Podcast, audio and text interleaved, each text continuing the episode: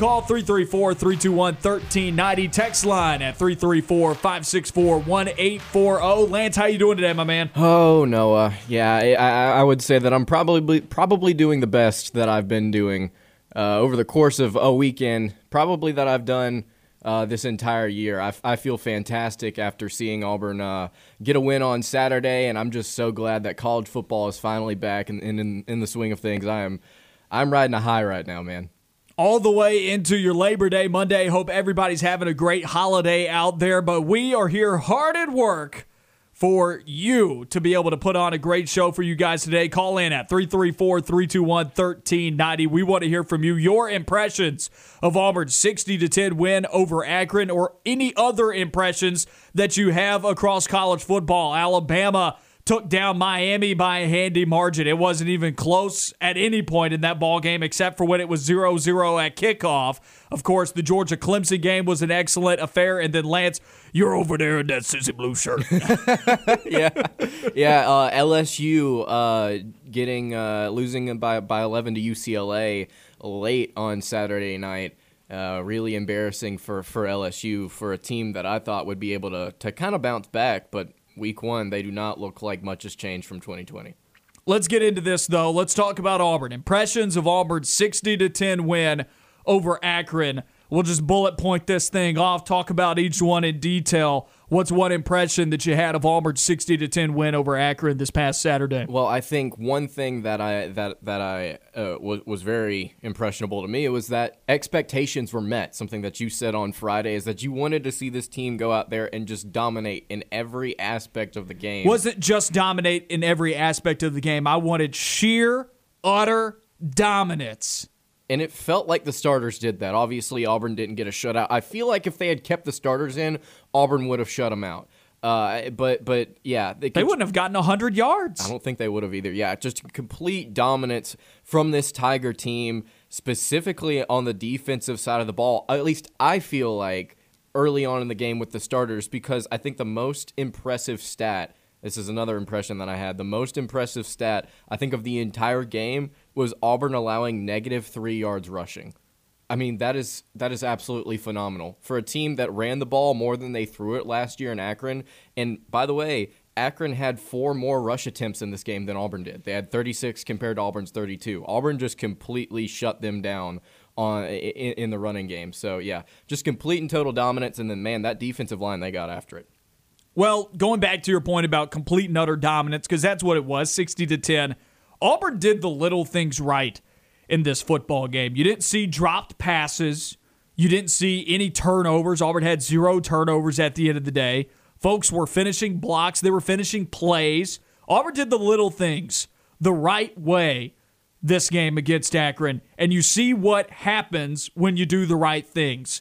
I left that game thinking Gus Malzahn wouldn't have hung 60 on Akron in the first game of the season. Not because he wouldn't have wanted to, or not because he was holding back. I mean, a little bit. Malzahn never really ran up the score on anybody, and not that Bryan Harsin was running up the score, but like we talked about on Friday, no mercy. This isn't a, a question of sportsmanship.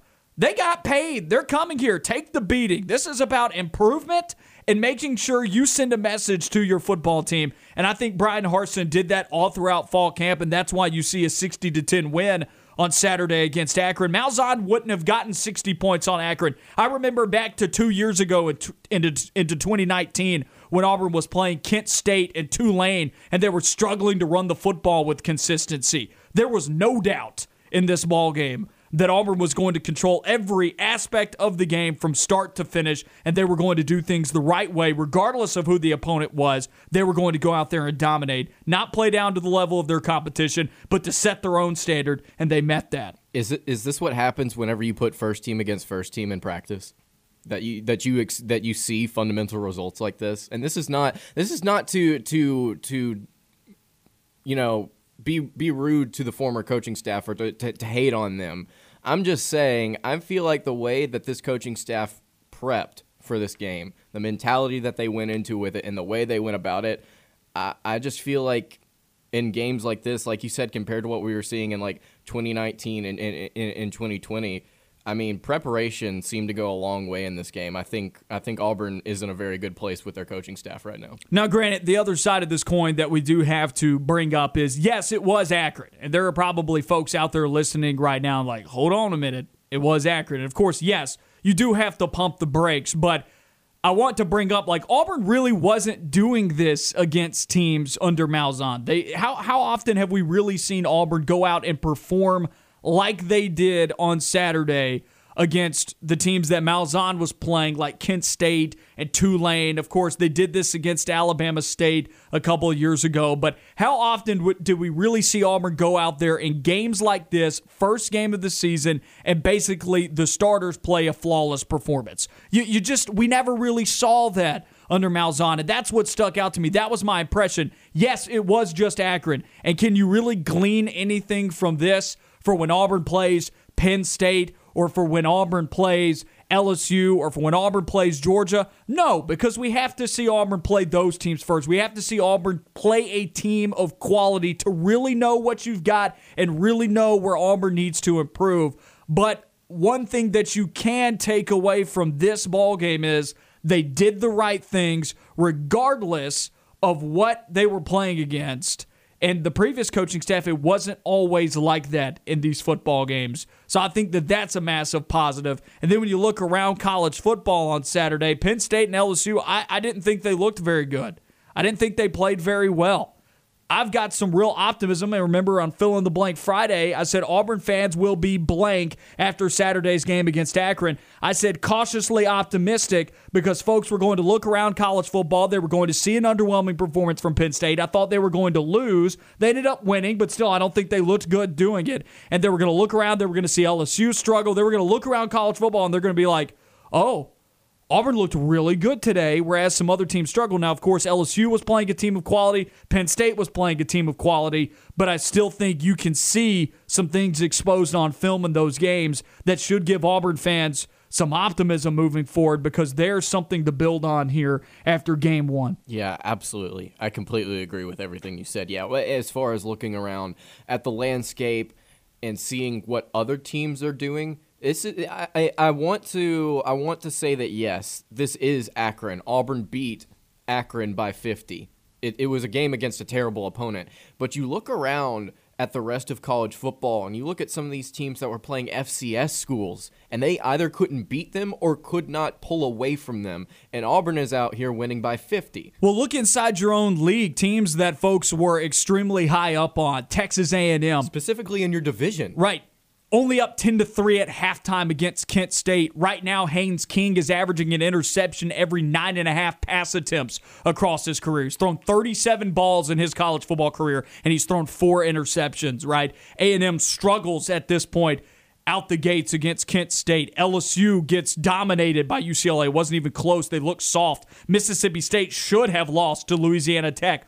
Arkansas was only up 24 to 17 against Rice. Other teams in the SEC I thought struggled against squads that maybe you and I thought they would have handled pretty easily. Missouri didn't look good against Central Michigan there were some losers this weekend in the league that may have a 1 0 record right now, but I, I felt like in the SEC didn't play very well. Absolutely. I put out actually an article on Auburn Wire just yesterday three losers from Auburn's win against Akron, and I didn't have a single player from Auburn's roster listed that is currently on roster. The three losers that I had were Anthony uh, Schwartz and Seth Williams because they didn't get to experience this offense. I think they would have had a lot of fun in it. Bo Nix's haters and the rest of the SEC was my final point to what you were just talking about because you look around the rest of the league again. LSU losing to UCLA, Texas A&M struggling, Arkansas up 24 to 17 in the fourth against Rice and, and Mississippi State should have lost, like you just mentioned. Auburn looks a lot better coming out of the gates than they have in the past, and the rest of the league does not seem like, outside of maybe Alabama and Georgia, that they are ready. The coaching has not been there for some of these other teams. Second impression I want to get to of Auburn's 60 to 10 win over Akron. Before we get to it, Remember, you can call in 334 321 1390. Text line at 334 564 1840. We want to hear from you. What impressions did you have from Saturday's dominance over the Akron Zips? My second impression that I want to get to, get to here was you could see evidence throughout the game of Bo Nix going through his progressions. This was something that I harped on throughout the week last week of something like, look, you know that he's not going to have a lot of pressure on him. He was pressured very little throughout the ball game I think that he was only pressured like less than you know ten percent of the time that he stepped out there. The the offensive line did their job, but were they really tested by this defense? No. But there was evidence you could see on several plays, especially on scoring plays. There was the touchdown pass to Kobe Hudson in the seam. You could see he goes through his first read, which was downfield. I guess it was on an out route or something like that. And then there was he or he looked to his left, and then he turned back to his right, looked for an underneath route, it was covered up. And then he went to the seam with Kobe Hudson, who was his third read. And he throws an absolute beautiful pass to him in the slot. There was evidence throughout the ball game of Bo Nix making really good decisions, making really good throws. He didn't overthrow a single receiver. You want to talk about guys doing things the right way? He may have underthrew some guys, but it was still catchable, right? But how many times against a Kent State, against a Tulane two years ago, did we see Bo Nix overshoot a wide open Anthony Schwartz downfield, which yep. which that doesn't matter about pressure. That doesn't matter about opponent. For all intents and purposes, that's quarterback and wide receiver wide open, couldn't hit him. It's the exact same throw in this game against Akron, and he drills him and he makes the throw happen, and they were touchdowns. So I thought Bo Nix looked really good, looked really comfortable. Once again, I go back to this was Akron. How much can you really glean from this? But at face value, he looked really comfortable and he made all the throws and he made all the right decisions. Yeah, and that would that was another impression that I had as Bo Nix looked about as comfortable in this offense as he has in his entire Auburn career against any opponent. It looked like he had all the right answers like you said he went through his progressions and he was 20 of 22 for 275 yards at the end of the day. I believe he set the Auburn single game record for completion percentage eh, at 91%. Uh, I mean, you, it's something that we were talking about throughout the offseason about how we want this offense to be more efficient. I don't think it can get much more efficient than 20 of 22. Uh, there were some days, uh, I think Justin Ferguson said this on Twitter. There were some days where it felt like Nix couldn't go 20 of 22 against air if his receivers were just out there running free. but, you know, I, I will say if I have to nitpick something, it was his accuracy on some of the throws that were that were wide open because those throws are not going to be as wide open or not there at all against SEC opponents like Georgia, Alabama, even Texas A&M because Texas A&M despite all their offensive woes, they still have a pretty good defense. Look, he underthrew slightly the route to Shedrick Jackson. Had he led him on, that would have been a touchdown. I'm going to say something at, at the end of this to kind of to kind of kind of back off of it though. Ja'Varrius Johnson, the touchdown throw to him was slightly underthrown and a little bit behind him. The throw to Kobe Hudson was behind him. Regardless of whether or not he was 100% accurate, and he's going to need need to be more accurate down the road, those were still touchdowns and in, in deep passes that were completed. He still made the throws. Like you mentioned, he didn't overthrow them because that's been a tendency in his past. I think that's real a really, really good sign. And I think it's it's proof that this coaching staff has gotten to him uh, in terms of like the, the mental and the mechanical side of stuff to make sure don't overthrow this, don't overthrow this, don't overthrow this. Make sure you put it where he can get it. Whatever you do, just do not overshoot your receiver. Seeing him underthrow two touchdowns and and uh, and misplace a ball that could have been a touchdown and still complete those passes, I think is a really good thing because again, like you said, in the past he has a tendency to overthrow. At the same time, I'm saying, yes, it's a good thing, but at the same time, at the end of the day, SEC schools that he's going to play against down the road, he's going to have to be a little bit more accurate against. But still, an incredible performance from Nix. Wasn't pressured hardly at all. I've actually got now hard statistics from Pro Football Focus on this. On 24 dropbacks for Bo Nix, he had one play where he was pressured by the opposing defense. So, yes, going back to that, not pressured a whole bunch, but still making the right throws. Something else I want to add time to throw 2.61 seconds was the average amount of time that the ball was getting out of his hands. That's extremely impressive. Yeah, and I think I think the the rule in college football and I think in football in general is you need to have that mental clock right? And you need to have that three second timer. It's you once you hit, once you catch the ball in your hands you have three seconds to get rid of it. You go one two three and at that point you should have either released it or be, be it, throwing the ball or have your receiver targeted. And to be at 2.6 seconds, I mean that's that's perfect. Kind of a point B here to this impression, which the impression was Bo Nix went through his reads, went through his progressions. You could see evidence of that throughout several plays, namely the play where he hit Kobe Hudson in the slot. That was one that really sticks out to me. That was my favorite play of seeing him on Saturday. I know that Zach Blackerby of the Locked on Auburn podcast, as well as Auburn Wire, he did a film room session, said his favorite play was one of the checkdowns that he threw to whether it was Shaun Shivers or t- it was Tank Bigsby. That's yep. right. It was Tank Bigsby. He looks downfield. They had two or three different receivers going downfield. You could see he moves his head from left to right across the play. Nobody's open, doesn't want to make the pass. Very quickly makes the decision to dump it off down low to Tank Bigsby. You could see evidence of it throughout the ball game. With that being said, evidence or, or point B here on this impression about Bo Nix going through his reads and looking good. There's no quarterback battle here.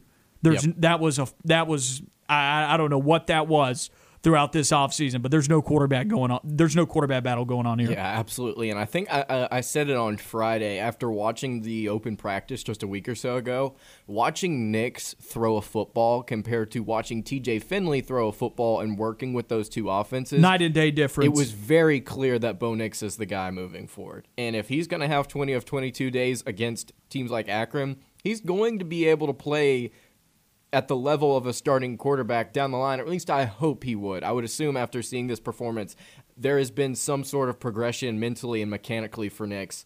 And everybody, kind of, including myself, got locked into what was happening during those two scrimmages, right? About this coaching staff putting him in high pressure situations. Well, it seems like at the end of the day, that, that that's kind of been a good thing for him. Now, with that being said, TJ Finley was pressured on two of his five drop dropbacks. So you go from what was 4% of the time Bo Nix was pressured to 40% of the time TJ Finley was pressured when he stepped out there. He completed right. two of his five passes for a total of 22 yards. Wasn't overly accurate. I thought he made one poor decision out there, which was thrown out into uh, a, a, curl route on, on the right sideline. I, I, it was late in the fourth quarter, midway through the fourth quarter, rather. So inconsequential play, but in the short, limited time that we had from TJ Finley, it was clearly a much more watered down product of a passing offense. So I, I want to still give the guy a fair shake.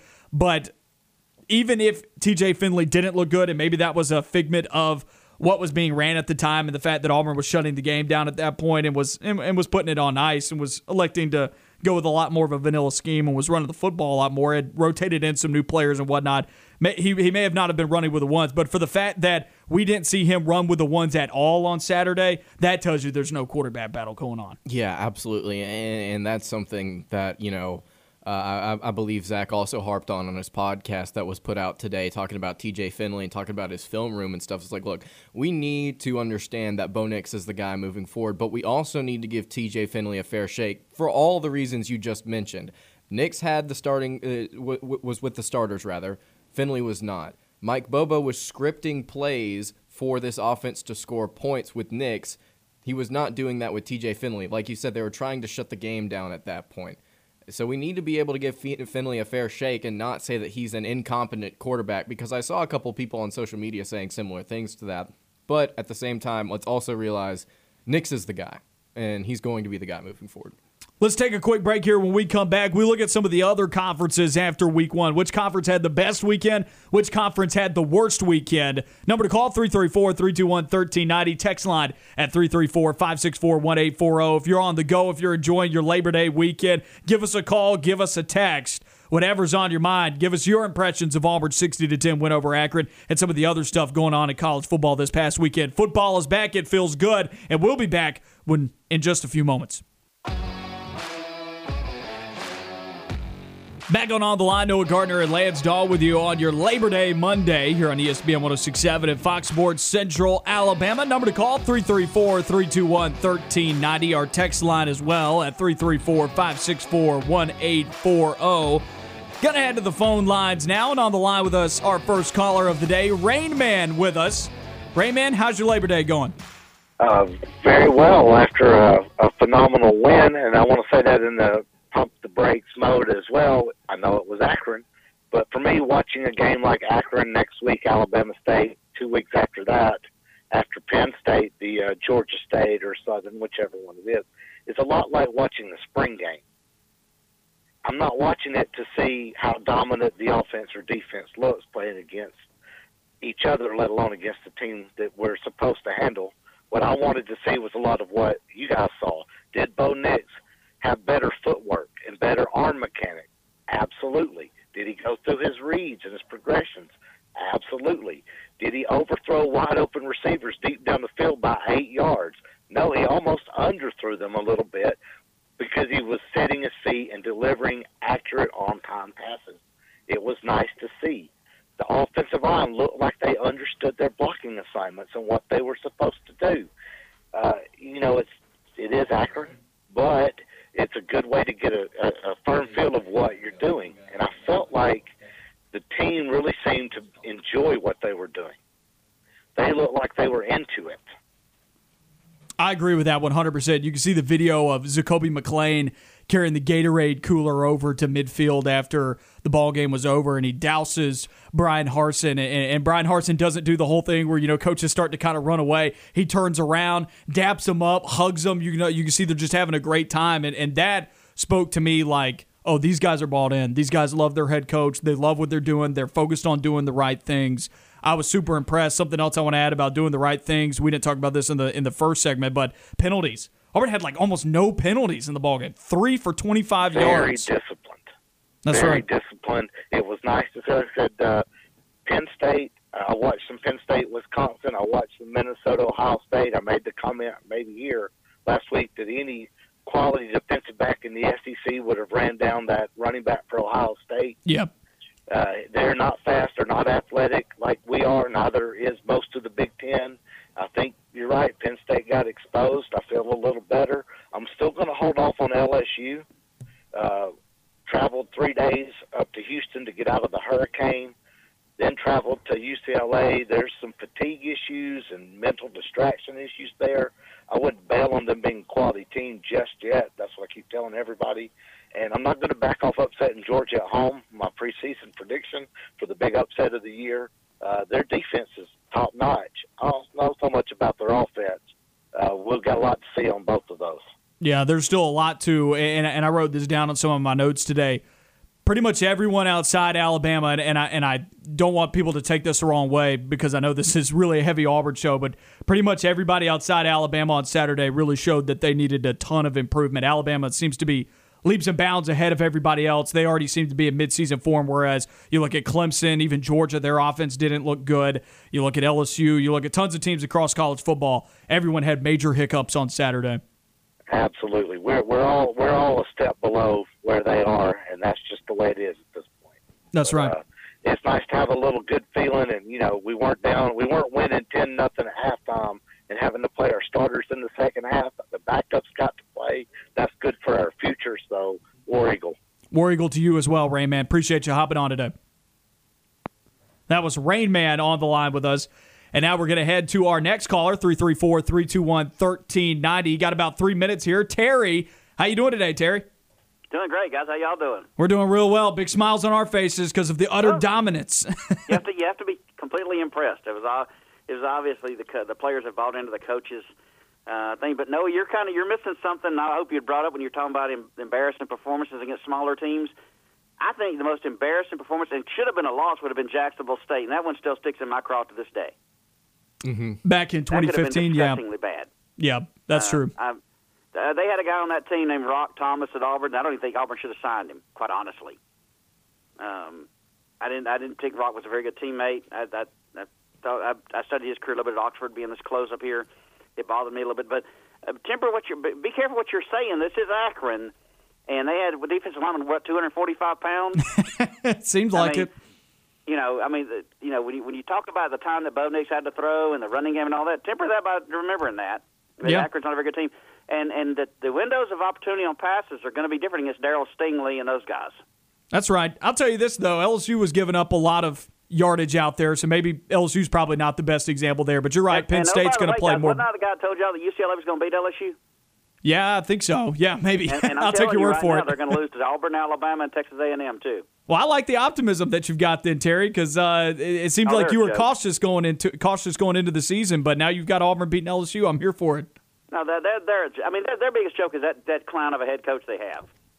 that, that, that's, that, that's that's look, guys. That's Gene Chizik reincarnated. All that is. That it is a similar career trajectory. It's it's, no, it's not similar. It's the very same. It is Yeah. very, it is very, very similar. Both of them won a national championship with a transfer quarterback. Both of them had one defensive player that bailed them out in key moments. Both of them had an offensive coordinator that left, and then after Both they them had left, great the running back. offense Both of them had a regressed. great senior class. Right, yeah, and then uh, it's to be determined whether or not Ed Orgeron gets fired two years removed from a national title like Ed Chizik did. Should be in the WWE. That, that that's where he belongs. he shouldn't be coaching football. The scary thing about it, guys, is somebody, some program out there is going to be stupid enough to give him another coaching job. There will the there will that's- be a, a group of five school probably that'll scoop him up. You are right. Yeah, that's the. Now, I mean, overall, very impressive, and they'll be impressive this week against Alabama, A and M, or whoever they're playing. Look, Penn State, I wasn't impressed. Wisconsin run up and down the field on Penn State guys. They just didn't punch in the end zone. Yeah, that's true. 12 first downs at the end of the first half, whereas Penn I mean, State only had one. Five plays, I think. Yeah, which is uncharacteristic for a Wisconsin football Now, I'll team. tell you, if they don't defend the run, let Auburn run 95 plays, I think Beasley might have 185 yards rushing at halftime. or more. yeah, I mean that that's. And I'm just glad that that Parsons kid's at the Dallas Cowboys because he's a fantastic football player. Um, hey guys, you know Penn State, the, the linebacker. yeah, yeah, I know, we know, we know what you're talking about. You guys have a great day. You too, Terry. Appreciate it. That was Terry from Talladega on the line with us. Number to call 334 321 1390. Text line at 334 564 1840 if you want to join in the show. 30 minutes through the first hour of On the Line.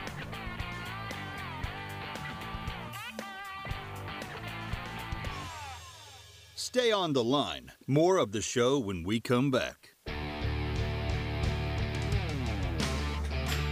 30 minutes through hour number one of the Labor Day edition of On the Line. Noah Gardner and Lance Dawe with you on ESPN 1067 and Fox Sports Central Alabama.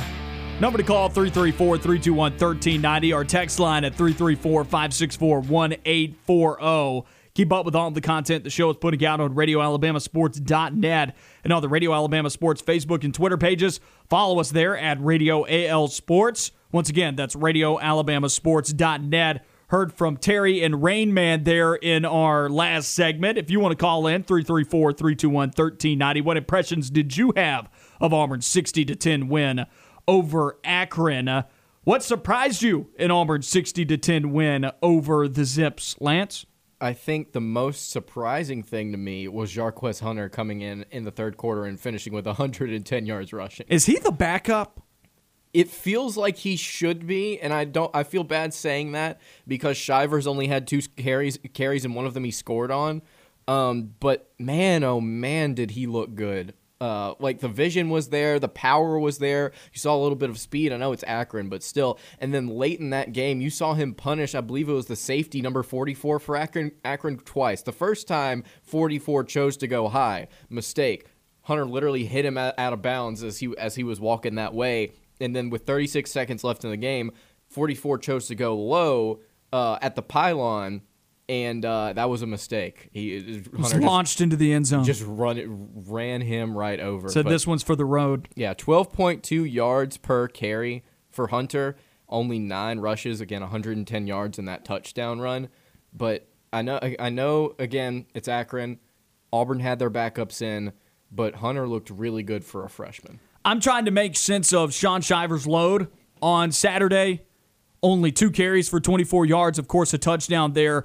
Also received, also had a reception for 19 yards and a touchdown, of course. So he had three total touches, and two of them went for scores, right?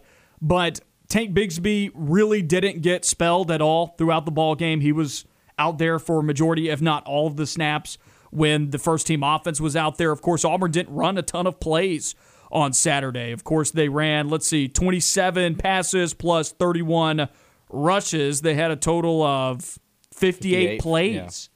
It's like Auburn didn't run a ton of plays.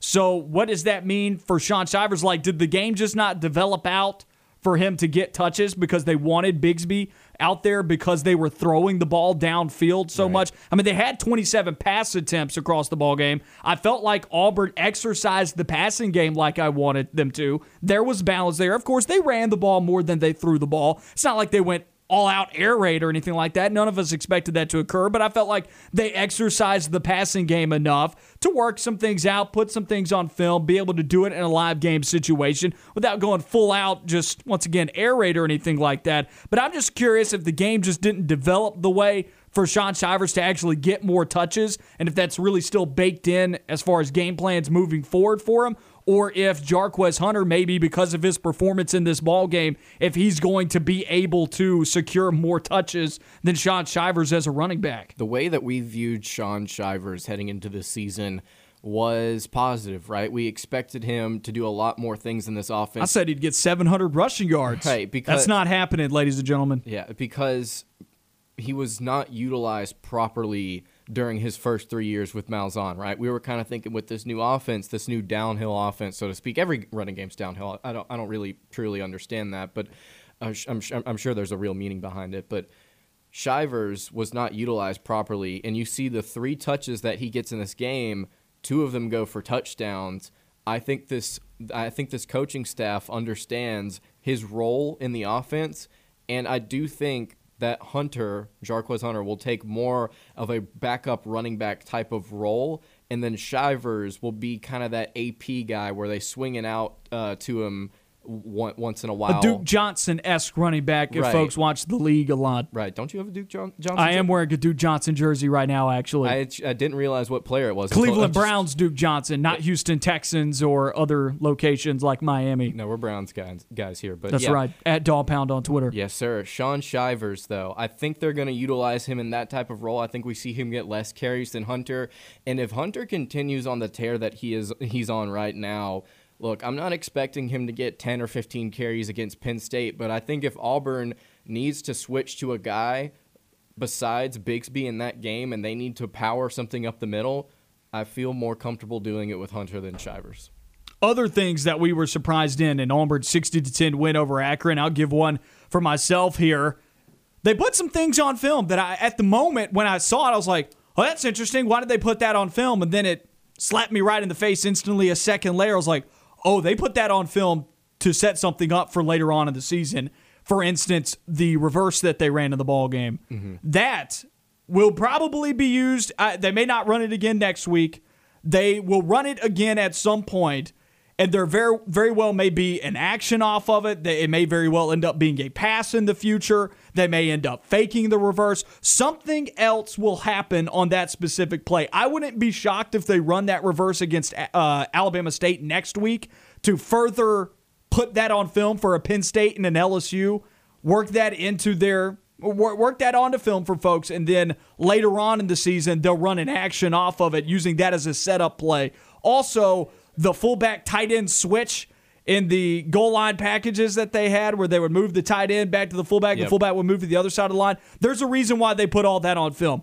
A they want folks out there like Penn State and LSU to have to prepare for many different things. But B, they will probably run something else off of it other than what they showed on Saturday. It's all for setup down the line. So initially, I was a little shocked when I saw it live. I was like, wow, that's not. Why, why are they putting that on film here early on? They obviously we we were talking about this all throughout the week. What what will Auburn's approach be? Will they be keeping things close to the vest, or will they be opening things up? I think it was a little bit of both. I think it was a base game plan, but I do think that they put some things on film for opposing teams to have to prepare for down the line that Auburn may end up running some other type of action off of as a setup. Auburn's out here playing chess at the moment. Yeah, absolutely. And then that goal line package package you're talking about, I believe it was 14 personnel at one point. They had four tight ends on the field.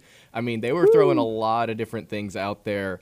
Uh, uh, personnel wise, and then you talk about the Demetrius Robertson uh, sweep. Yeah, I agree with you. I think at some point they're definitely going to expand off of that play uh, in, in the future. There were a few times la- uh, last night where you could see glimpses of different things in the passing game that I definitely think they're going to expand on in the future. Let's head to the phone lines again 334 321 1390. Spectre, how you doing today on your Labor Day?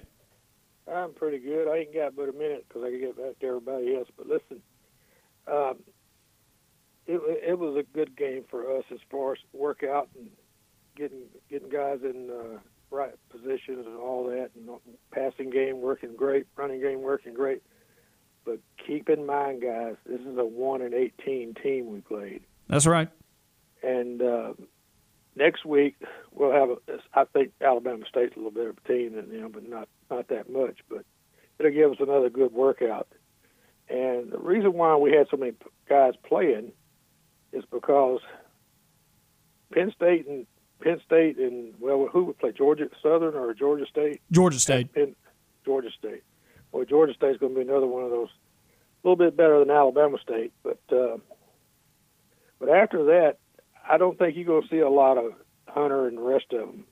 You're going to see their, our top two running backs most most of the time, unless one of them gets hurt or they fail to produce. But uh, yeah, I, I just didn't want everybody to get so excited that we look like we're going to have a, spectacular team. But I saw Penn State game. I tell you what, these boys are ready to play. You saying Auburn or Penn State's ready to play? Penn State. I was a little underwhelmed with Penn State. I thought that they, uh, at least at halftime, I was halftime. I and I, and I watched the full game, but I don't know. I'm I'm not completely sold on that offense. Defense looked decent, but Wisconsin also was really close Well- to the vest. Ran the ball a million times.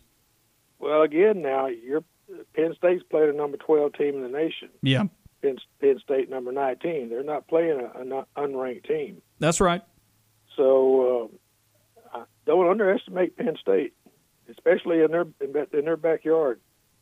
Yeah, Uh, I just thought both uh, of those teams looked so bad. Like there were just a lot of miscues, a lot of like Graham Mertz just dropping the football for Wisconsin.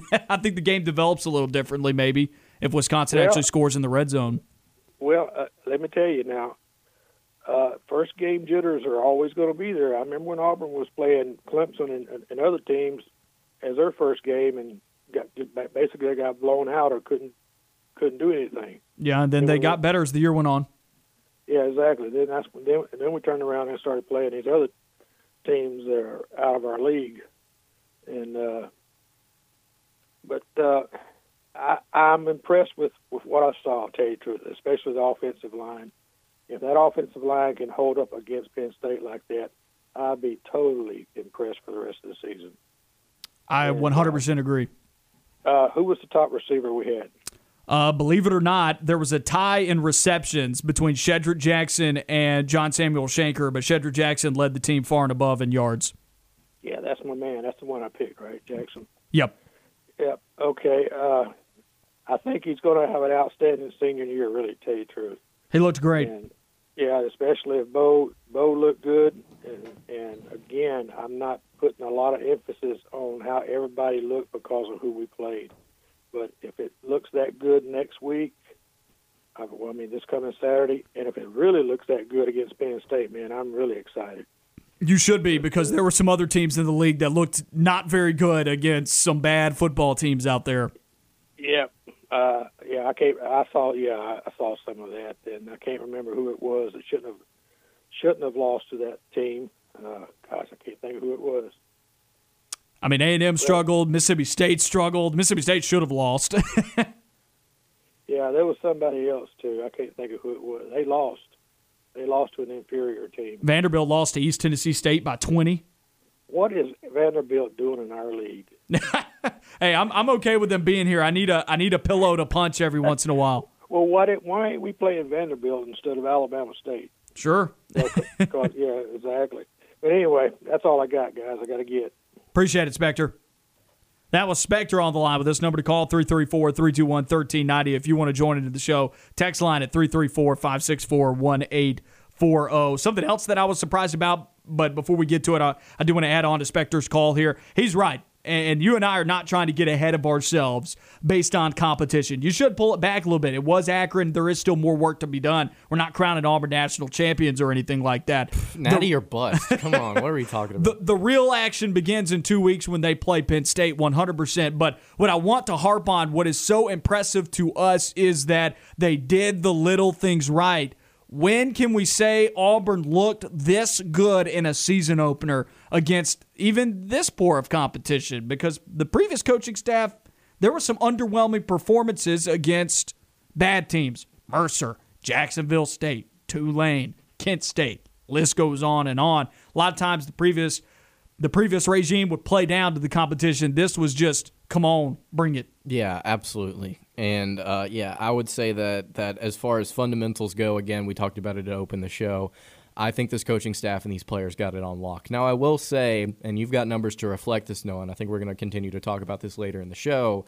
Auburn's tackling from their from their depth guys was not the best in the world. That was something that did surprise me this Saturday, and I don't have written on my list here, and I don't know why I didn't write it down, but it is something that did surprise me. Pro Football Focus numbers for Auburn had Auburn with a very average tackler rating, or honestly below average. They finished the day, according to Pro Football Focus, with a team tackle grade of 53. That's not very good. It's not very good at all. And out on the edge, that was where I think we saw the issues was when Akron was able to get out on the perimeter. Of course, Kato Nelson is an athletic quarterback. He can make guys miss. He was partially responsible for that. I was really underwhelmed with the backup unit and their tackling ability. There was some missed tackles out on the perimeter that needs to get cleaned up, but of course it is just game one. Yeah, we got a text here from Drew that says they showed that they can win the games that they are supposed to win. Auburn did. So yeah, that's that's exactly right. Hit the nail on the head. Something else that surprised me this past weekend, I just touched on it for just a moment. The backup secondary I thought looked rough. Yeah, and you look at Akron's backup quarterback, DJ Irons. He comes into the game 13 of 13 for 129 yards and a touchdown. Akron finished the day with 191 yards passing. Uh, that Auburn to give up 13 of 13, and I know that again it was backups, but we're talking about how this is Akron and how bad Akron is. Don't give up every single completion to their backup quarterback. To their backup quarterback and a touchdown. In addition right? to that, you and I talked about how deep we thought this secondary was. Oh. And the guys that stepped out there did not perform. No, they did not. It, it, it did not look great. Ro Torrence was uh, really close to getting a pick there. That would have been an insane highlight had he gotten uh, high enough for that. But he was six three. If he can't, if he couldn't jump that high for the for the interception, but to be fair though, he got picked on. Yeah, he really did, and so did by Darius Knighton, who uh, who took a really bad angle on that touchdown that Akron threw. Um, so yeah, Auburn's depth in the secondary did not look incredibly impressive from a coverage standpoint. Yeah, those were some things that shocked me from this past weekend. Of course, we're going to head to a quick break here. When we come back, we'll keep talking throughout the show which conference had the best weekend, which conference had the worst weekend, where were we right, where were we wrong, and then a full on packed hour number two. There's a lot still left here for the Monday edition of On the Line. We'll be back in just a moment.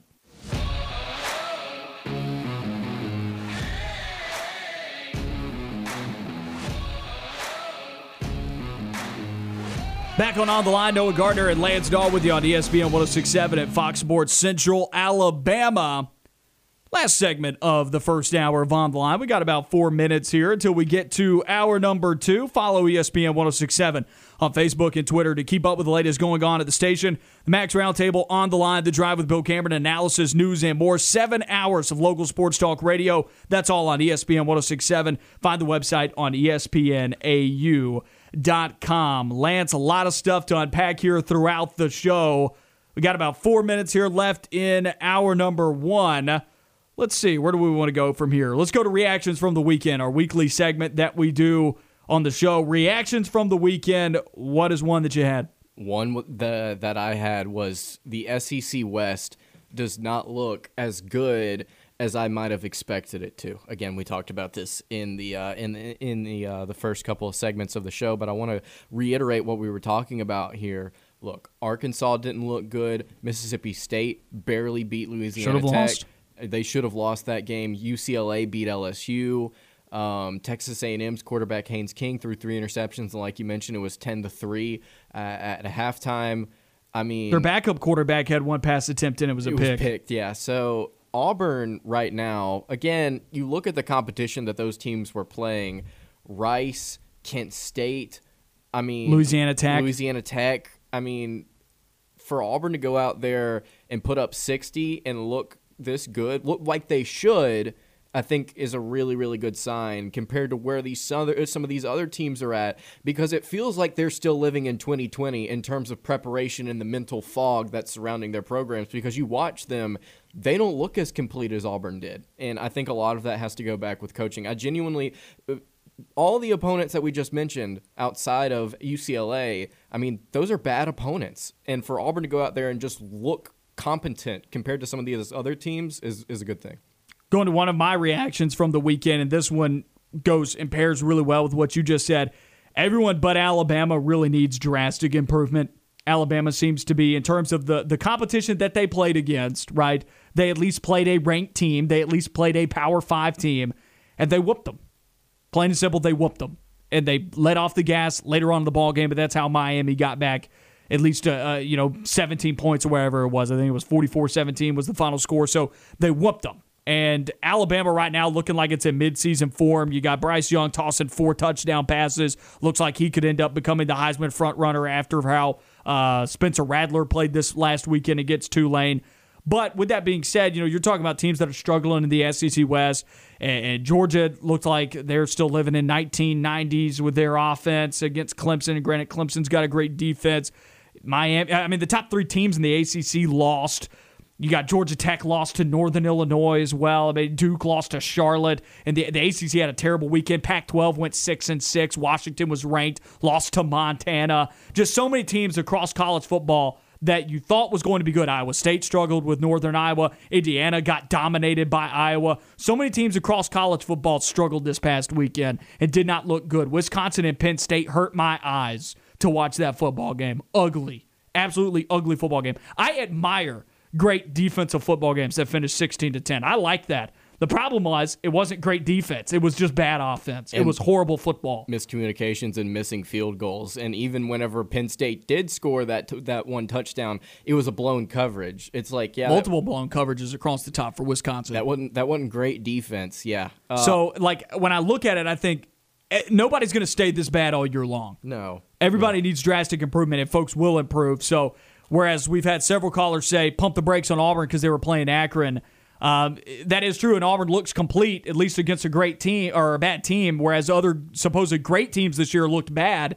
I I wonder what how our opinions change after week two when Texas A&M plays Colorado, Tennessee plays Pittsburgh, you know Ohio State and Oregon play. There are other good games here in week two where there are a little bit of measuring sticks for other programs that maybe didn't look great in week one. Sure, sure. I'll, I will, I will add on to that really quickly and say that it was a really good week for the FCS. I believe they had four upsets or four wins for the FCS. Good for them, man. Good for them. They're people too. They are people too. That's it for hour number one of On the Line. We'll be back with hour number two coming up at 3 p.m. We got a packed hour number two. We'll start it off with making headlines, some stuff going around in college football today. We'll be back in just a moment.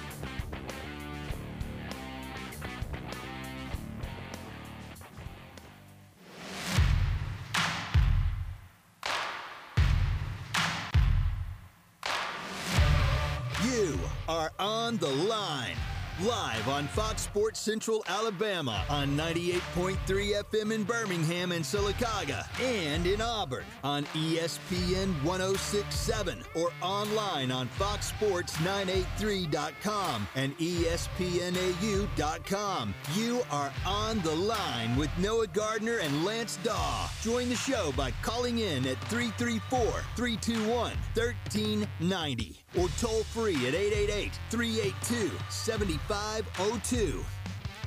Hour number two of On the Line. Noah Gardner and Lance Dawe with you on ESPN 1067 and Fox Sports Central Alabama. Fun show so far today. We gave our impressions of Auburn's 60 to 10 win over Akron. Not being able to beat a MAC school by six times their points. Wouldn't know what that's like. Texas A&M. Number to call 334-321-1390. Text line at 334-564-1840. Packed hour number 2 coming up for you. We're going to start off with making headlines, bounce around college football a bit here. Bringing you into week 2 now fully here on your Labor Day Monday. Of course, we do still have week 1 action tonight as Louisville and Ole Miss take on each other. Rebels 8.5 point favorites. That has dropped a point and a half since last Friday when I was setting up our picks. We didn't pick this game on the Friday edition of the show, ran out of time, so we're going to pick it today. But that has dropped a point and a half since we found out about Lane Kiffin. Yeah, and uh, I, I think that's to be expected. Obviously, whenever you you are not with your head coach week one, and you uh, you know the theme of the first hour is like, man, a lot of teams in week one were just not prepared outside of maybe the top of like Georgia and Alabama and maybe Ohio State if you want to throw them in there as well. But you know. For, for that line to move one and a half points, I think that's fair based on what we've seen. If you lose your head coach, you know I would I would not feel very confident as a better after what I saw week one. Getting into making headlines now, our first headline of your Monday edition of On the Line Minnesota star running back Mohamed Ibrahim, Ibrahim, excuse me, is out for the rest of the season. And it, it really really hurts because that was probably probably their best player on roster. What ma- it, it, it would it's what makes this offense for Minnesota go. 163 yards, 5.4 yards per carry against Ohio State, thousand yards in 2020. Uh, 604 yards in 2019. I believe he was one of the guys that just ran all over Auburn in that Outback Bowl. Really talented running back, and it's a shame whenever the game loses a guy like this. This changes Minnesota's trajectory a little Yeah. bit for me. Now, of course, you knew that if you were watching the ball game, you ventured out onto to Twitter. Of course, there were some Twitter doctors out there saying, you know, who knows what about what the injury was going to be, but it, it didn't look good, right? And he had 30 carries for 163 yards. All that was that. Did all that like come in the first half or a little bit over the first half? When did that injury occur? I'm not sure when it occurred, but yeah, I would assume that it was for They played the majority of the second half without him. yeah. and if not the entire second half without him. But you lose a guy that had 163 yards and only like half of a ball game, two touchdowns. You know what? It, well, you know what he means to the team. And if you watch the game between Ohio State and Minnesota, you saw Minnesota. That their offense is not predicated off of throwing the football. Tanner Morgan only had 25 pass attempts.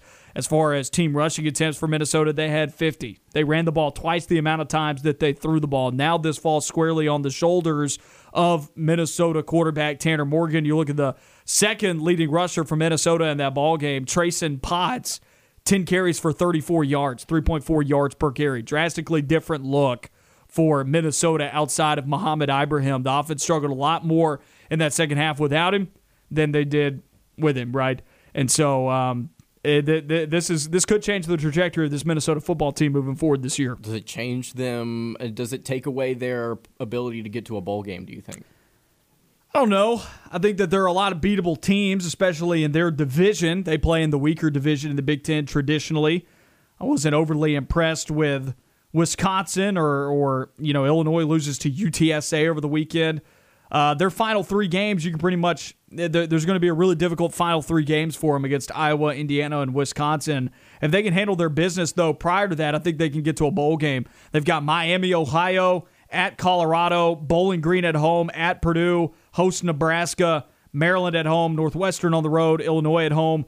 I think the best teams of that group there Colorado didn't look horrible this weekend. I think Colorado could beat them. Um, I think that Purdue could beat them.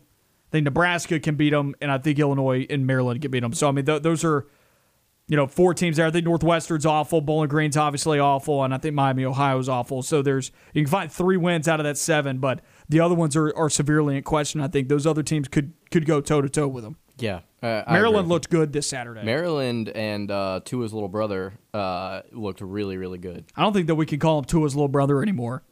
He's he's played well through a, through a year and a game. Taulia's looked good. Sure, I know that's not what you meant. I'm just saying. Oh, I yeah. hope I hope folks understand that this kid's a baller. that he's good. Like he, he's not Tua, but he's good. Yeah. I hope people disengage from saying, "Oh, every time he steps out there on the field." I hope this isn't a Jarrett Stidham is from Texas moment. I hope that, I hope they're not you know every single broadcast saying, "Oh, he's the brother of you know Tua Tagovailoa." It's like. Nah, dip. Like the guy's good though. Let leave him alone. Just let this be his team, right? Yeah, 319 yards, three touchdowns, and a win against West Virginia. I mean, pretty pretty solid based on you know Maryland as a program. It's, it's really good numbers. Second headline here, staying in the Big Ten with a major injury. Michigan's top wide receiver, Ronnie Bell, is out for the rest of the season with a knee injury. Yeah, and that that's another thing where it's like you look at Minnesota's or rather Michigan's trajectory as a program, and you're like, does this hamper them from getting to a bowl game? Because he had a little over 400 receiving yards in 2020, had 750 in 2019.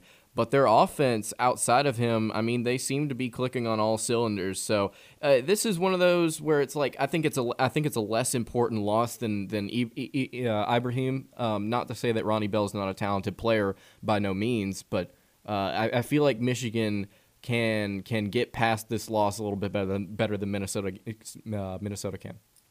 It's not like they lost a running back. Once again, you talk about teams and how their pass run splits went this past weekend. Michigan ran the ball 43 times to 17 pass attempts. Cade McNamara looked good at quarterback, 9 for 11 for 136 yards, two touchdowns, had an 89.9 adjusted quarterback rating.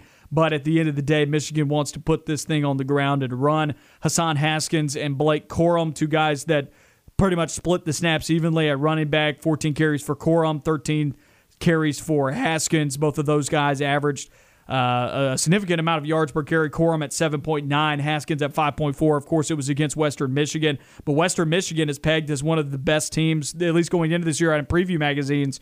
Western Michigan has been pegged as a favorite for the MAC this year. Michigan went out there, looked pretty good, 47-14. Yeah, again, their their offense was a lot was was very complete, and like you said, they want to control that ground game. Losing Ronnie Bell is probably not the biggest thing for them. Losing Zach Charbonnet though to UCLA, that was that, a big that, thing. Yeah, that kind of hurt after seeing Charbonnet after two uh, after two weeks. Yeah, that, that was that was a big loss. I bring up Michigan though because they play currently. It won't be for long when the AP poll comes out tomorrow. They play once again for now. It's a top twenty-five Washington team. They lost to Montana, so they will fall out of the top twenty-five. But right now, a number twenty Washington team at seven p.m. on ABC next Saturday. Chance for Michigan to. Uh, I don't want to say make a statement because once again Washington lost to Montana, but to create a little bit of a springboard for them, they could be 4 0 after September. Because if they beat Washington, they play Northern Illinois after that, Rutgers after that. Rutgers is a winnable game. Now, don't be sleeping on Rutgers. I think Rutgers is, you know, we saw improvement from them last year. This year, Greg Schiano seems to have them in a much better situation. Talk about teams that put up 60 points in week one. Rutgers was in that club. So I'm just saying but that that'll be kind of that game where I'm looking at Michigan. I'm like, all right, are you going to a bowl game or not? Right. Because they, they get Rutgers for their first Big Ten game. If they can beat them, I feel confident that they could beat a Northwestern. Michigan State didn't look bad this weekend. It's a tough schedule for Michigan. They need to go 4 and 0 through September. And this game against Washington this Saturday, important game for Michigan, and they'll be doing it without their top wide receiver, Ronnie Bell. Yeah, and I, will add this on top of that. You know, Washington and Michigan. I would have I would have assumed had Washington won that game against Montana that that's where uh, College Game Day would have decided to go, but they ended up going with uh, Iowa and Iowa State. Um, which is not after seeing Iowa State play. You know, it's it's going to be a fun matchup. I'm here for it though, right? I mean, Iowa dominated Indiana. Of course, here, here's the thing: we we saw Iowa State last year I know you. I know Iowa State lost to Louisiana last year in a blowout. Yep. And what happened? They bounced back in a big way. Turned it around. You know, went to the Big 12 conference title game. So I'm not going to write off Iowa State here early for their struggles against Northern Iowa. Typically a pretty good FCS school as well but it didn't didn't look good. I'm pumped that this is where game day is going. Yeah, absolutely. That's what I was saying. I was like, it should be a fun matchup. Like I, either of those games, you look at the week two slate, just all across the board. I mean, there aren't a ton of like really really fun matchups, but Iowa State and there's Iowa, a handful of ones that you should keep your eye on. There though. are absolutely, but in terms of like top 25, like ooh, that's that's like incredibly appealing. I mean, Texas and Arkansas is going to be fun for sure. Um, you know, NC State, Mississippi State is going to be fun. Uh, Missouri, Kentucky, Missouri, Ohio Kentucky, State, Oregon, Ohio State, Oregon. That would have been a game that they could have chosen to go to. Pittsburgh, Tennessee. But as far as like you know rivalries go, and these two teams being in the top, I, I, I'm assuming that I was going to be either really close to the top 15 or in the top 15. This is going to be a really fun matchup. Iowa State favored by four. The over under in, in this game is uh, 45, so not a lot of points expected to be scored in this matchup. There shouldn't be. What's the line at right now? Out uh, the gates. Yeah, it's uh, it's uh, Iowa State is favored by four right now. Interesting. It's in it's in Ames. It is in Ames. Yes. Okay. They had a sellout crowd this past weekend, so Iowa State they care. They care now. Football school.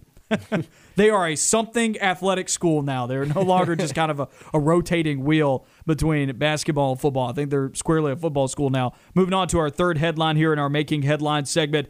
UCLA creates Ed Orgeron inspired T-shirts that say "Sissy Blue" on it. Yeah, and like, are, are you gonna buy a Sissy Blue T-shirt? It looks ugly. Yeah. Not a fan of the T-shirt. I was looks about ugly. to say I'm not. I'm probably not gonna get a Sissy Blue T-shirt, but I think they could have put like Ed Orgeron's face on it or sure, something. Yeah. Like if they had done that, then I might have done it. yeah, but yeah, the the concept I think is funny, but I don't know if uh, like I think there are a lot of UCLA fans out there that are gonna think it's funny, are gonna be like, yeah, that's hilarious. All right, we beat LSU, but I don't know if it's going to like sell well. Uh, but it's a, it's a cool it's a cool thing. I think it's funny. I think it's I think it's fun to troll on social media with things like that.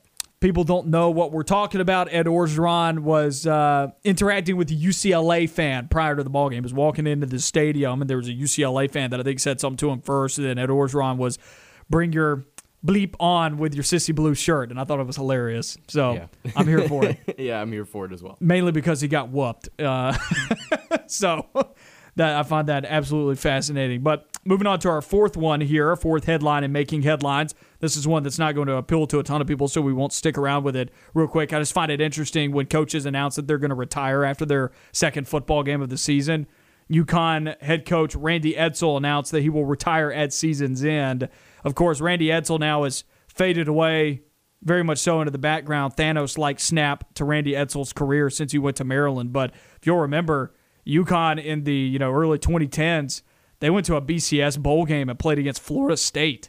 You know, look at how far away that program is from that moment when they were eight and four Big East champions playing against Florida State in the Fiesta Bowl. You know, there was a couple back to back years where, or maybe they played Oklahoma. Somebody they played in a BCS game in the Fiesta mm-hmm. Bowl because I remember Northern Illinois played like Florida State or Oklahoma or somebody like that as well. There were a couple of years where you had UConn and Northern Illinois in BCS games. I'm glad we've gotten away from that now, and that's not acceptable anymore. But you know, it, it, you see Randy Edsall and how far his career has gone from being really successful at UConn to going to Maryland, failing, coming back to UConn, and now the program very much so looks like it should go back to the FCS rather than stay in the FBS at its current trajectory. I just don't understand the decision by coaches to say I'm retiring after they lose after they start out 0 2 because for me that seems like you're waving the white flag. Yeah, I, I, that's kind of what I was gonna say as far as like you know Edsall. I, I feel bad whenever coaches do this because it just shows for all these players that are on, on, roster that the season's over. That the season's over and that you've given up. And if he's retiring, I mean, at, at this point, after seeing UConn play two games, I think the program should as well. I mean, they they did not look good and they lost what by ten to Holy Cross uh, this weekend. Yeah, losing to Holy Cross thirty eight to twenty eight and then announcing your retirement like that that seems like odd timing to me. Yeah, just cancel the program. Of course, you know FCS teams, man, they represented this past weekend. Yes, Poor Vanderbilt, twenty three to three. Uh, moving to the NFL now, the Houston Texans named veteran Tyrod Taylor their starting quarterback. There we go. No Deshaun Watson. Is is is Watson still on roster, or did they uh, release? I believe him? so. They released. I have him? not seen anything about Deshaun Watson's release. He's still on the team. Okay. Well, Deshaun Watson will sit. In, in which case, I would not be surprised if uh, Watson is either released or traded at some point in the future, and it'll be interesting to see where he goes. But Tyrod Taylor uh, the definition of a journeyman at this point. I mean, he's been all over the place, uh, and I, I hope uh, that he's able to stay healthy for, for a full season in order in, in order to show what he's capable of. Moving to our last headline of our making headlines segment, the Atlanta Braves four and eight over their last 12 games. They split with the Rockies in a four-game series, two to two, but they still hold a two-game lead atop the NL East as they start a series with the Washington Nationals tomorrow a chance that they, they need to right the ship now. There's no time for struggling against divisional opponents that are not very good. Or going two and two against the Rockies. And I know the Rockies aren't completely terrible, but that's an opportunity where you you can bounce back and then get this national series and then really take off. But yeah, Atlanta is uh, is cutting it really close here, and I just hope that they're able to hang on to their lead. I think the Phillies are are like six and four, or seven and three over their last ten. They're surging at the moment. Of course, they've had a little bit easier of a of a schedule than what the Braves were encountering over their last six to ten games, somewhere in there. But it's definitely, uh, or I should say, ten games. Yeah, definitely. The Braves' last ten has been a has been a struggle between the Rockies, Dodgers, Giants. That was not going to be an easy run, but now they've got to they've got to get back on their horse. They got to bounce back against the Nationals here and try and you know re-solidify themselves atop of the division because they had as much as a five and a half game lead atop of the East back before they got into that Dodger series, and that got erased rather quickly. Let's take a quick break here. When we come back, we will take a look at that Louisville Ole Miss game tonight. Rebels favored by eight and a half. We'll give you our picks when we come back.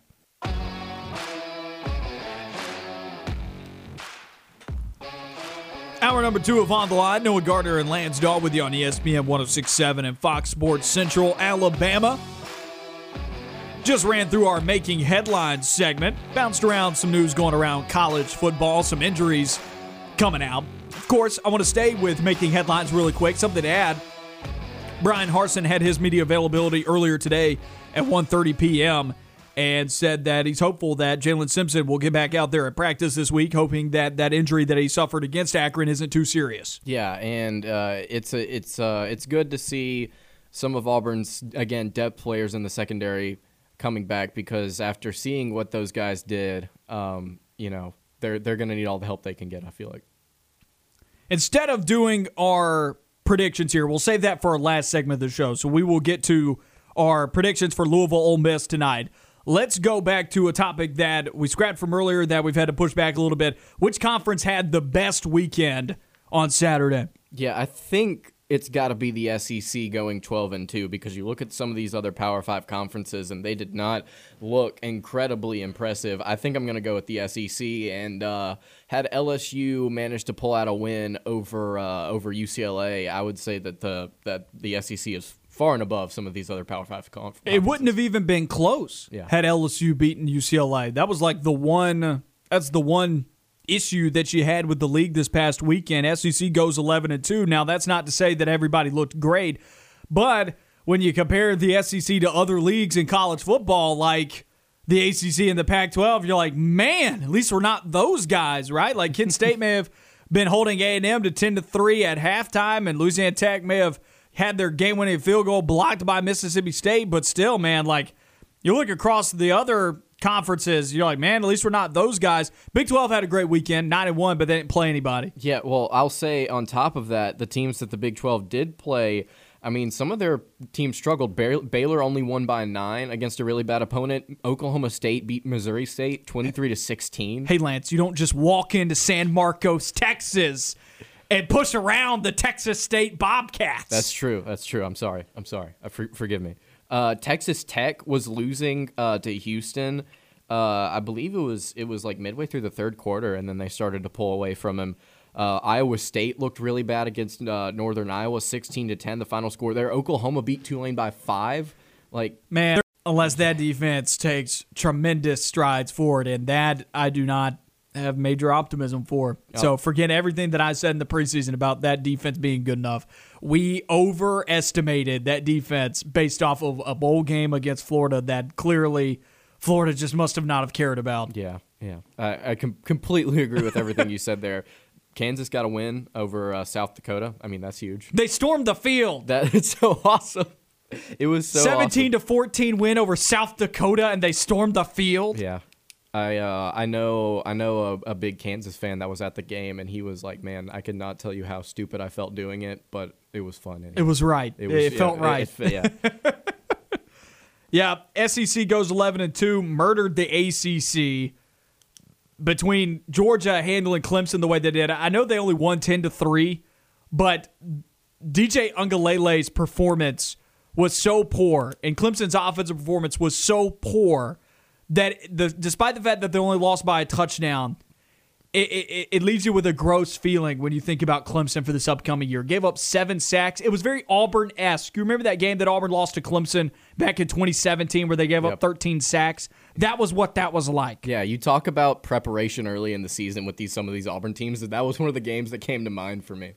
Jeez. At least it was against Clemson, though, right? Yeah, sure. And, and Clemson's thinking, well, at least it was, it was against Georgia, but I'm not so certain right now. Of course, it was against Georgia. Maybe Georgia's just just wild, right, on defense. Maybe just maybe Georgia's just got it figured out this year, and, and I don't think we know that yet.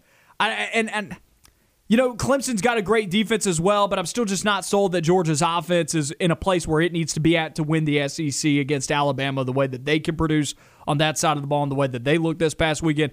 You know, there's still 11 games left for all these teams, and teams will be much further along in week 12 than where they're at right now. And, and this that game between Georgia and Clemson will be an afterthought potentially because those two teams have the talent to be able to change the script on their season. But NC State looked really good in the Atlantic Division.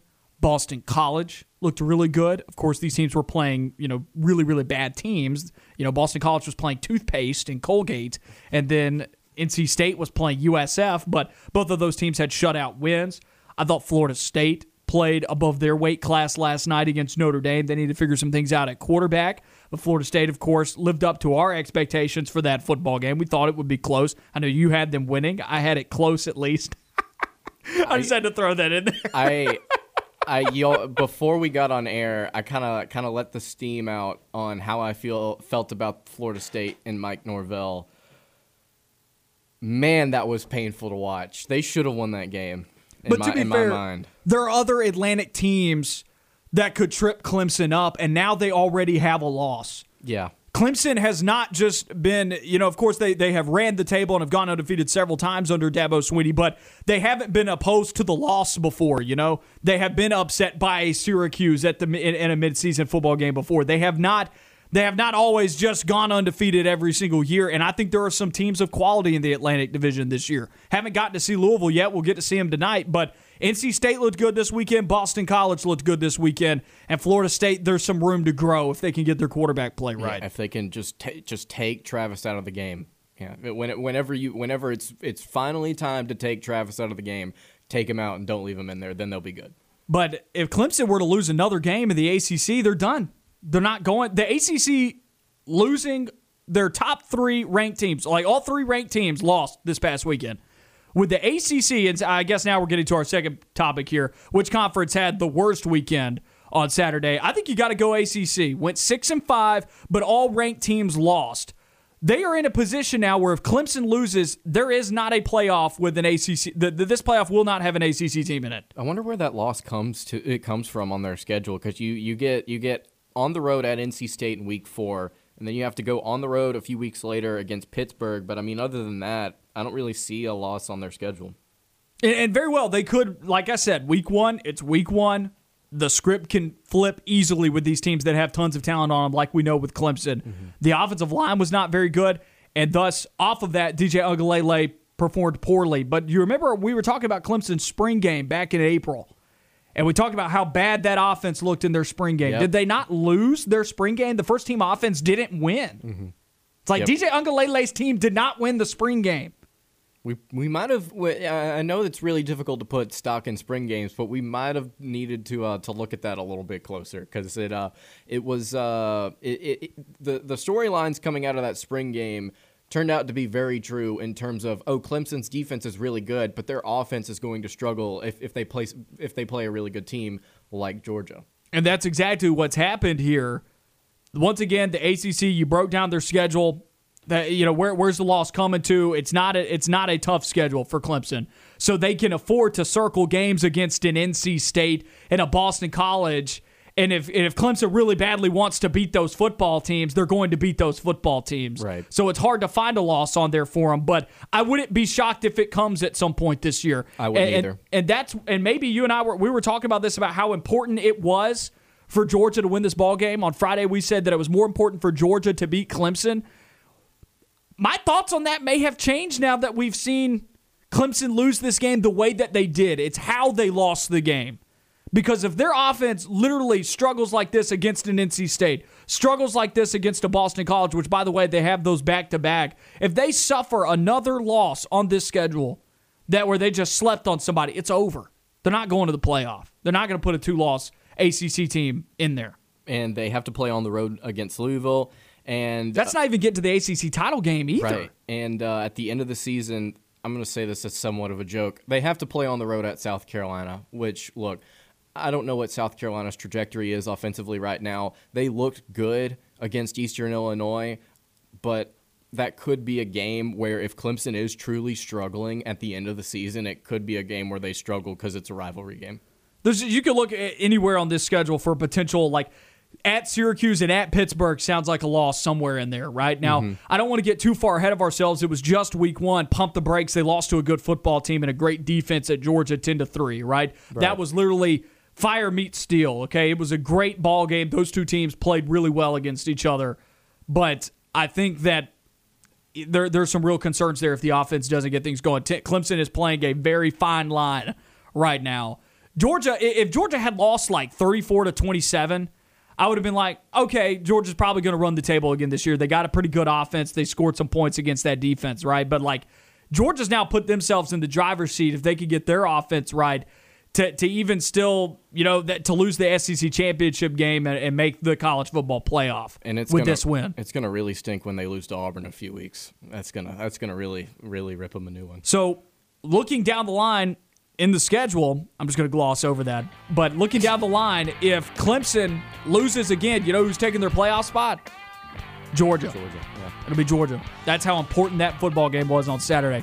30 minutes left here in the Monday edition of On the Line. When we come back, we talk about where were we right, where were we right, where were we wrong. A lot of W's there. All of those words in that sentence starts with a W. Wow, go figure. Tongue twister. We'll be back more of On the Line. Stay on the line. More of the show when we come back.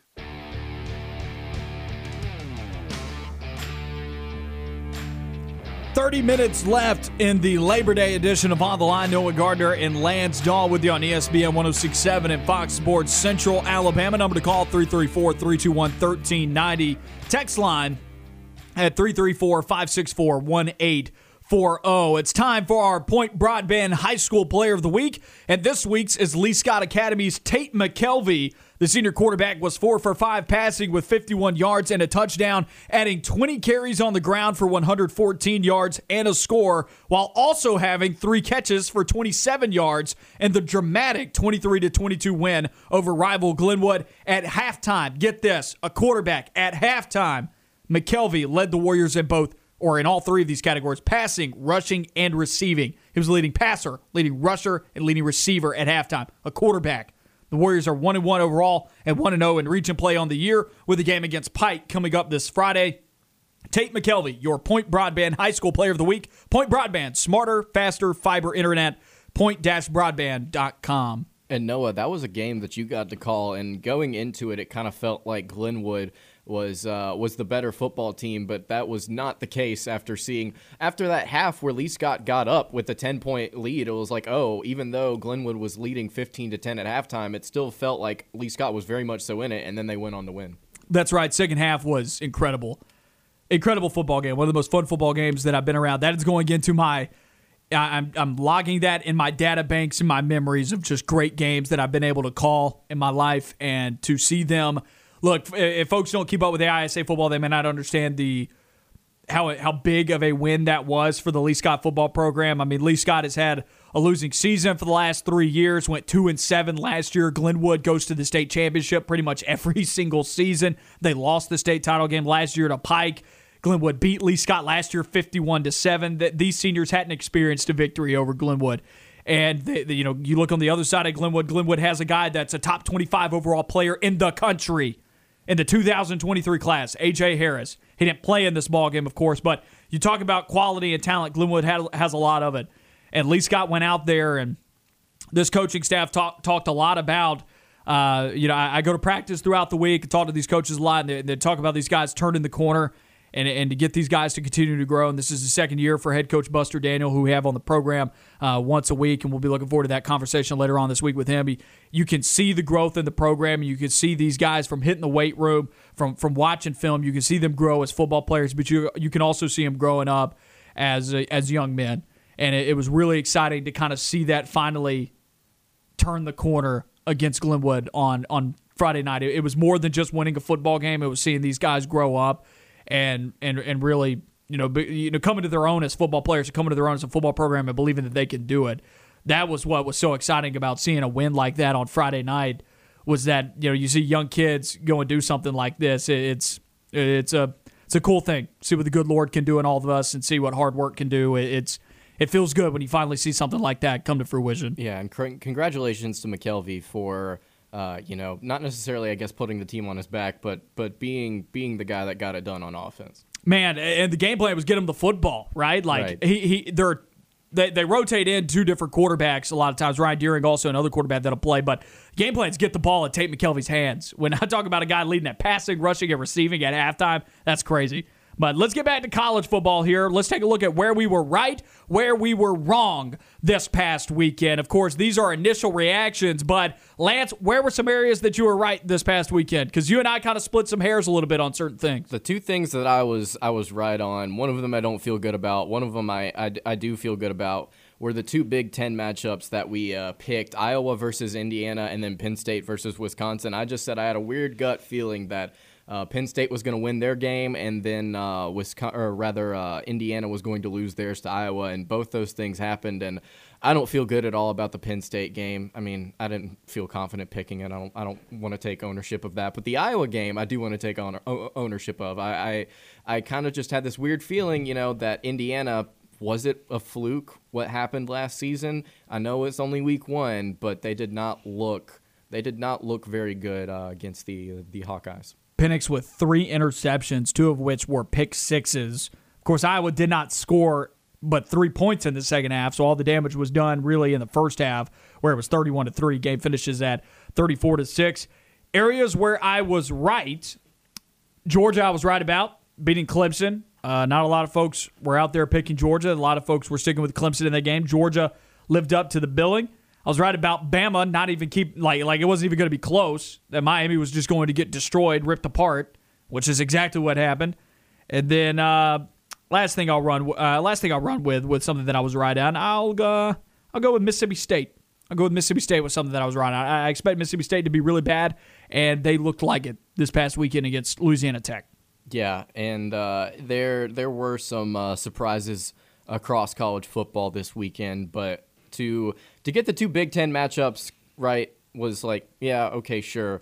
There were not a lot of things that I predicted that were uh, that were 100% accurate though over the weekend. Everybody in the studio went five and four on our predictions. Sting went five and four. You went five and four. I went five and four. But we all had like vastly different routes to getting to five and 4 mm-hmm. Like we had some we had some big differences there when we were picking some ball games in, which is great. But now we have to focus on improvement, gentlemen. It's okay to go five and four week one. We can't keep doing that unless college football is just a wild year this year. Things that we were wrong about, Lance, or yeah. could we have done better? Well, for me personally, uh, the Clemson Georgia matchup did not did not look deep enough into that matchup. Uh, you you obviously got that right. I, I stuck with Clemson because I thought the the, the injuries on Georgia's uh, the, on the offensive side of the football would just simply be too much. But that that was not the case. They they they managed to uh, to get it done, uh, even though their only touchdown was a pick six. But uh, I think another area that I was wrong on, and I, I feel awful about this because I feel like I, I got robbed personally as, as somebody that predicted this game. It's almost like Mike Norvell knew that I'd picked this game and he wanted to just kind of like keep it close but not actually win it. Florida State losing to Notre Dame in overtime, 41 to 38. I picked no I picked Florida State to cover and then win that game outright. I've been saying it for months. Did not happen. Uh, although I will say, not putting McKenzie Milton out there until you absolutely had to felt like not not the greatest decision in the world. And then there were a couple of other play calling decisions throughout the entire game that were really really weird to me. Specifically, that fourth down uh, in their own territory when when Florida State lined up, went for it. And I believe they went Wildcat again and just straight up didn't get in, get anywhere close to it. It was just some really confusing stuff from Florida State. Um, I feel like they definitely had an opportunity to win that game. And uh, Jack Coan, you know, we called him a game manager. We called him that he wasn't very good and that he wouldn't be able to do a whole lot this season. But four touchdowns, and I know he had that one interception, but it was that hail mary at halftime. You, you know, you could just kind of chalk that up to whatever. But he uh, he looked pretty good. And uh, I'm gonna chalk that up to a bad Florida State defense. Yeah. here early on, I'm still not sold there, but they they did look the, the Notre Dame defense does not look very good at, at this uh, at this stage. The fact that Florida State still scored 38 points with those two quarterbacks, I mean McKenzie Milton like uh, didn't look amazing. I mean he came in and played really well. It's a great story, right? But like it's not like he looked amazing. It's not like Jordan Travis looked good either. He looked he looked very poor. He had three interceptions. Areas where I was wrong, you were right about this. Wisconsin lost. Um, at halftime, you look at Wisconsin, they have 12 first downs. Penn State has one. And I'm like, all right, it's just game one. Things will work out, and Wisconsin will still find a way to win this football game. And then they blew the coverage early in that third quarter. Penn State score. I was like, uh oh. So points are about points are on the scoreboard now, and right. Wisconsin was not the first one to score, and that was going to have to accelerate what Wisconsin wanted to do from an offensive standpoint, which further created more miscues.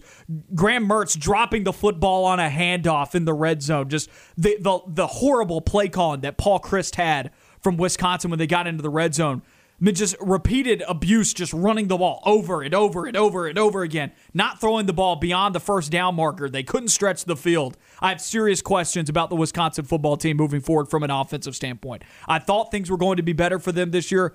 I I was wrong. I'll say another thing that I, that I think both of us were wrong about. Noah is North Carolina. Yes, going up to Blacksburg and losing to Virginia Tech. I love how on Friday, I think this was my exact quote. I was like, you know, this would be a really huge win for Justin Fuente and Virginia Tech, like a, a really good uh, coaching career win. Like it would be a, a, a, a staple in his coaching it's career. a defibrillator to his career at Virginia Tech. Yeah, and it would, but I, I then followed it up by saying, but it's not going to happen. Notre, or North Carolina's offense is just way too talented, and Sam Howell is too good of a quarterback, and he uh, proceeded to throw in, in three interceptions. And man, their offensive line could not do a whole lot. Do you see the one where he was getting tackled and like spun around and like throws Yes. it just into the wind? Just like, there's not going to be there. It's like that meme where, where you're like, ah, somebody will be there. Yeah. just throws it up. It's like, what It was are you the, doing? the meme last year with Bo Nix and Seth Williams. Like, oh, he's going to be down there somewhere. Yeah. You just like launch it as far as you can into the sky.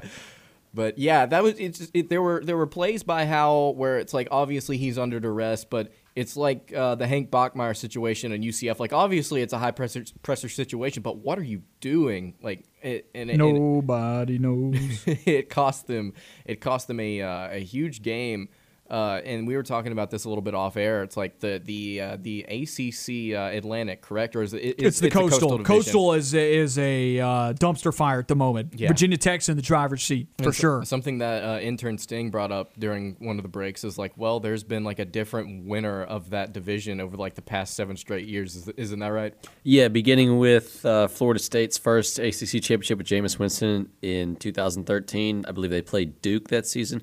Beginning with that game, a different team represented the Coastal Division in the ACC championship game for the next seven years. I believe it was Duke, then Georgia Tech. Virginia's. I I, wanna mean, say do you just Virginia want to name the entire entire coastal because that's seven years, If you could seventeen do it years. right, If you could it's do it in seven, order, seven that's teams in impressive. seven years. I think it was Duke, Georgia Tech, maybe Pittsburgh. Virginia Tech. No, Pittsburgh came later. I think it was Virginia Tech. Virginia, No, Virginia was last. North Virginia was- Carolina. yeah, it was North Carolina, then Virginia Tech, and then Miami, Pitt, Virginia. Brutal, brutal, brutal, brutal. the coastal is bad right now. Pittsburgh looked good week one. Sorry, Tennessee, that's a loss. Fifty-one to seven was Penn, uh, was Pittsburgh's week one victory.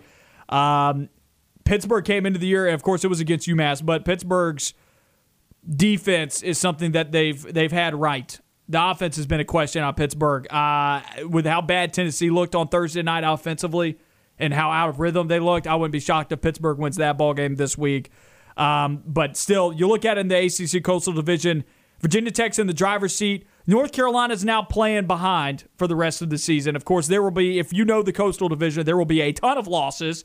To, uh, teams will lose games that they should not lose. I would not be shocked if Virginia Tech found a way to lose to Duke later on in the year. Duke just lost to Charlotte. All right. But You say that, and like I, I would be willing to bet money that exactly what you just said happened. And if it does, we will remind folks. But then Miami still, you have to remember, although they got taken apart by Alabama, we don't know what they look like against ACC competition, and they are still 0 0 in the ACC. So nobody's really playing from behind right now other than North Carolina. But Virginia Tech, with that win over UNC, beat Miami, and this is your division.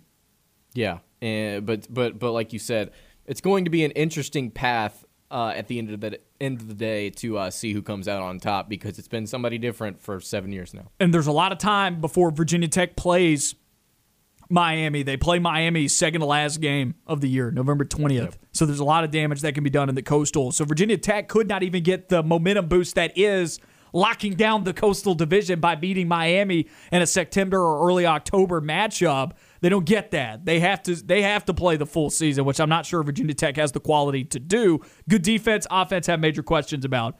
Um, where else were we wrong this weekend? I'm going to go to the Pac 12.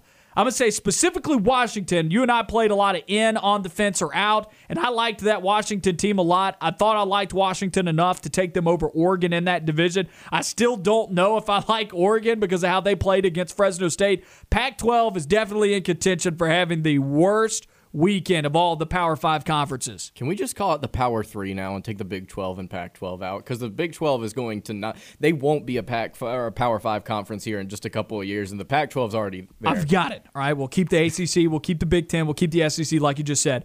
We will make the Big 12 and the Pac 12 combine. They will they will join and merge, and we will call it the Pac three and a half. there we go.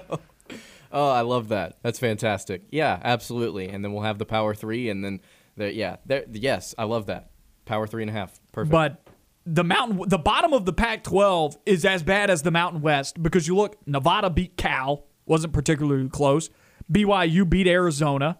What what other uh, Mountain West Conference team won this weekend over a Pac-12 team? Utah State beat Washington Yes, State. yes. man, what is going on? Yeah, they they look. I- Although I will say this, Nevada and Carson Strong, their quarterback. I mean, They're good. They, they're they're pretty. They're a pretty good football team.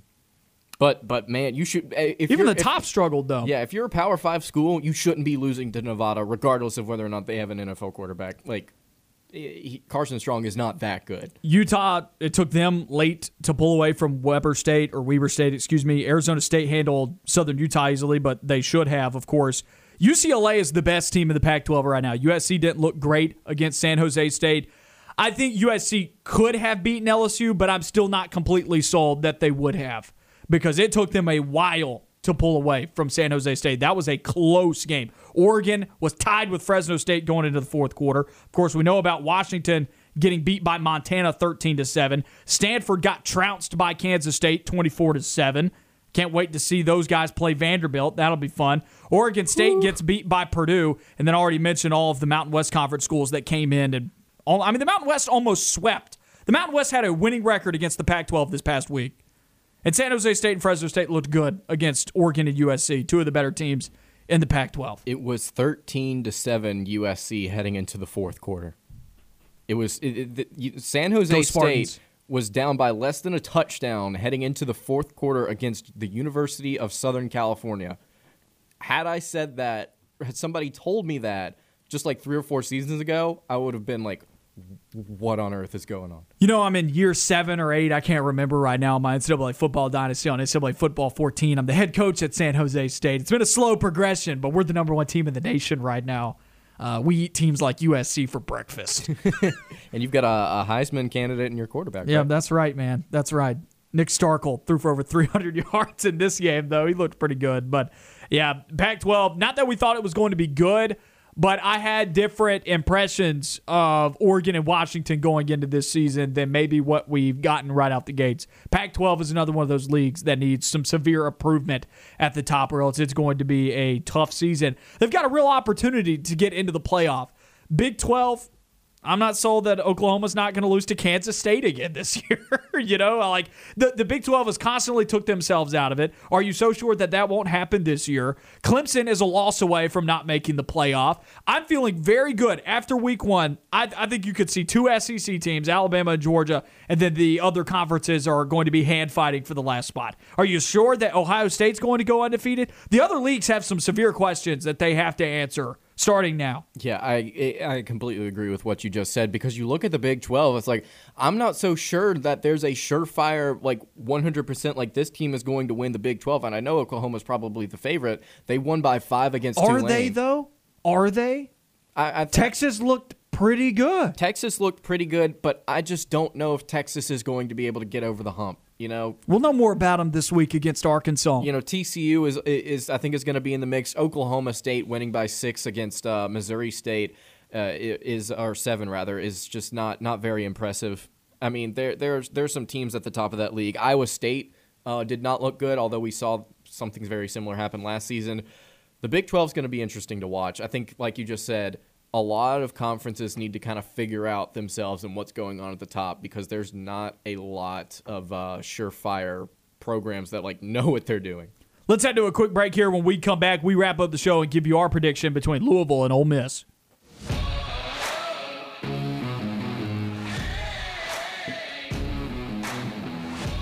Wrapping up the Monday edition of On the Line, Noah Gardner and Lance Dawe with you today. Got about two minutes left in the show until the drive with Bill Cameron and Dan Peck. Stay tuned for them from 4 to 6 p.m. as they recap the Auburn Akron game as we did today. And if you missed any of today's show, go and find the podcast wherever you get your podcast. Time for some predictions here, gentlemen. Lance goes 14 and 4 here on the year so far. Sting as well, 14 and 4. And I am trailing behind at 13 and 5. We all went 5 and 4 this past Friday and Saturday combined and last night with Notre Dame, Florida State. Now we're on to Ole Miss, Louisville. Eight and a half point favorites are the Rebels over the Louisville Cardinals. That number has dropped from one and a half points since we found out about Lane Kiffin. Yeah. Last Friday, it was a 10 point line. Yeah, and again, after seeing what happened in college football over the course of the week, some teams losing to some teams that you would not expect them to, and some teams just fundamentally not looking right. Not surprising if the line dropped. What's your pick? We got a minute left. I'm going to go with Ole Miss simply because I, it's very similar to the North Carolina game. I just think the offensive talent is too much. You know, Louisville, uh, we were talking about over the break, uh, gave up 26.6 points per game last season. Not a bad defense, not a great offense either, though. Malik Cunningham is an efficient quarterback, but I just don't see Louisville scoring enough points to keep up with Ole Miss. I'm going to say that this game ends up somewhere in the 30s and 40s for both of these teams, but I think Matt Corral, I know he's got new receivers. I think he's going to find some guys running free, though. Sting, what do you got?